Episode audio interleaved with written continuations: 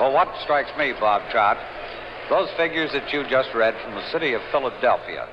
It's very obvious that if Mr. Truman has a chance of winning this election this evening, that he must carry the big city centers by overwhelming majorities, as the late President Roosevelt did for his four terms.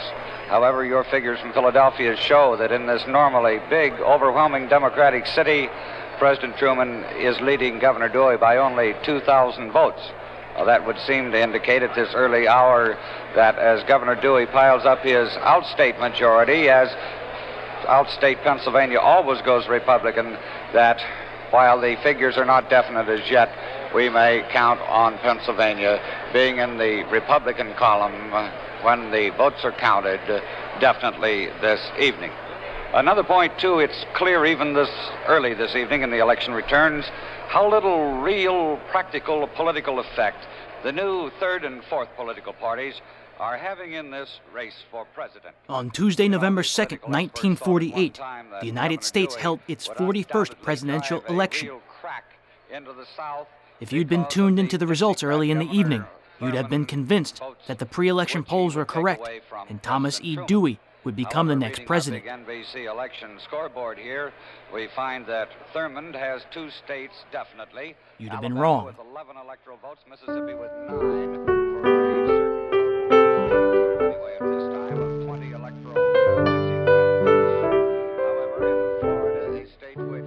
Thomas Dewey ran a low risk campaign. His advisors believed all he had to do to win was avoid major mistakes. So Dewey spoke in platitudes, avoided controversial issues, and was vague on what he planned to do as president. But many Republicans disliked Dewey, feeling he was too cold and stiff, and surprisingly against outlawing the Communist Party. Believing he had nothing to lose, Harry Truman ran a feisty campaign. He ridiculed Dewey's platitudes and claimed communists were rooting for a GOP victory to ensure another Great Depression energizing traditional Democrats, as well as Catholic and Jewish voters. Truman also fared surprisingly well with Midwestern farmers.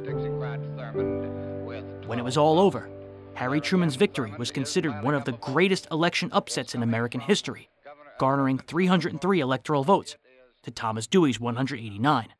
We have uh, obtained the results from the state of Ohio, which assures victory for President Truman and Senator Barkley. With Ohio's 25 electoral votes, President Truman and Senator Barkley will have a total of 266 votes in the Electoral College. This is the minimum figure necessary for victory.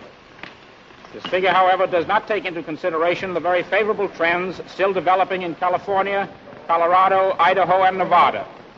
The final Truman Barkley total will reach and exceed 279 electoral votes. It marks a tremendous victory for American labor. For to the organized political efforts of Amer the American labor movement, much credit for this victory must be given. But it was not labor alone which brought about this democratic victory. Tribute must be paid to the thousands of democratic workers who labored long and hard to get out the vote. And most of all, tribute for this victory must be paid to all the American people working men, farmers, professional men, and civil servants, businessmen, and the millions of housewives who helped swell the Democratic vote. They showed that they are politically alert and completely able to judge candidates and political parties on their record of performance. The American people have shown what they want. They have given the Democratic Party a challenge. The Democratic Party will live up to its great trust.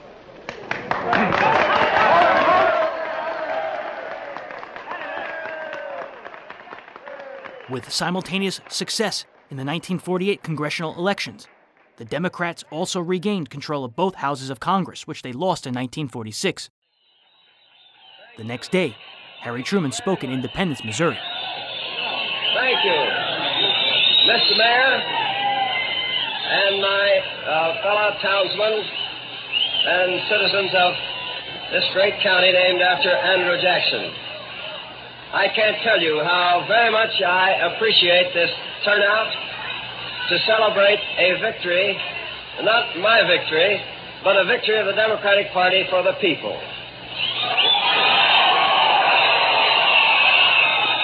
I want to inform you, Mr. Mayor, that protocol goes out the window when I'm an independence. I'm a citizen of this town and a taxpayer, and I want to be treated just like the rest of the taxpayers in this community are treated, whether you extend the city limits or not.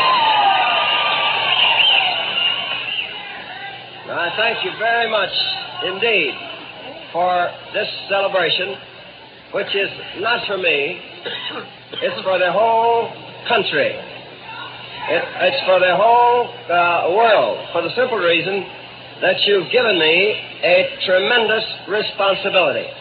Now, since you've given me that responsibility, I want every single one of you to help carry out that responsibility for the welfare of this great republic and for the welfare and peace of the world at large. And I'm sure that's what you're going to do.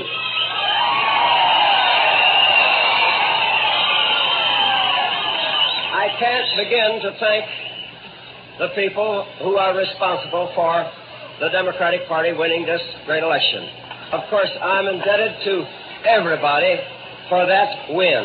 And I'll have to just say to every single one of you individually that I'm going to do the very best I can to carry out the Democratic platform as I promised to do in my speeches over this country.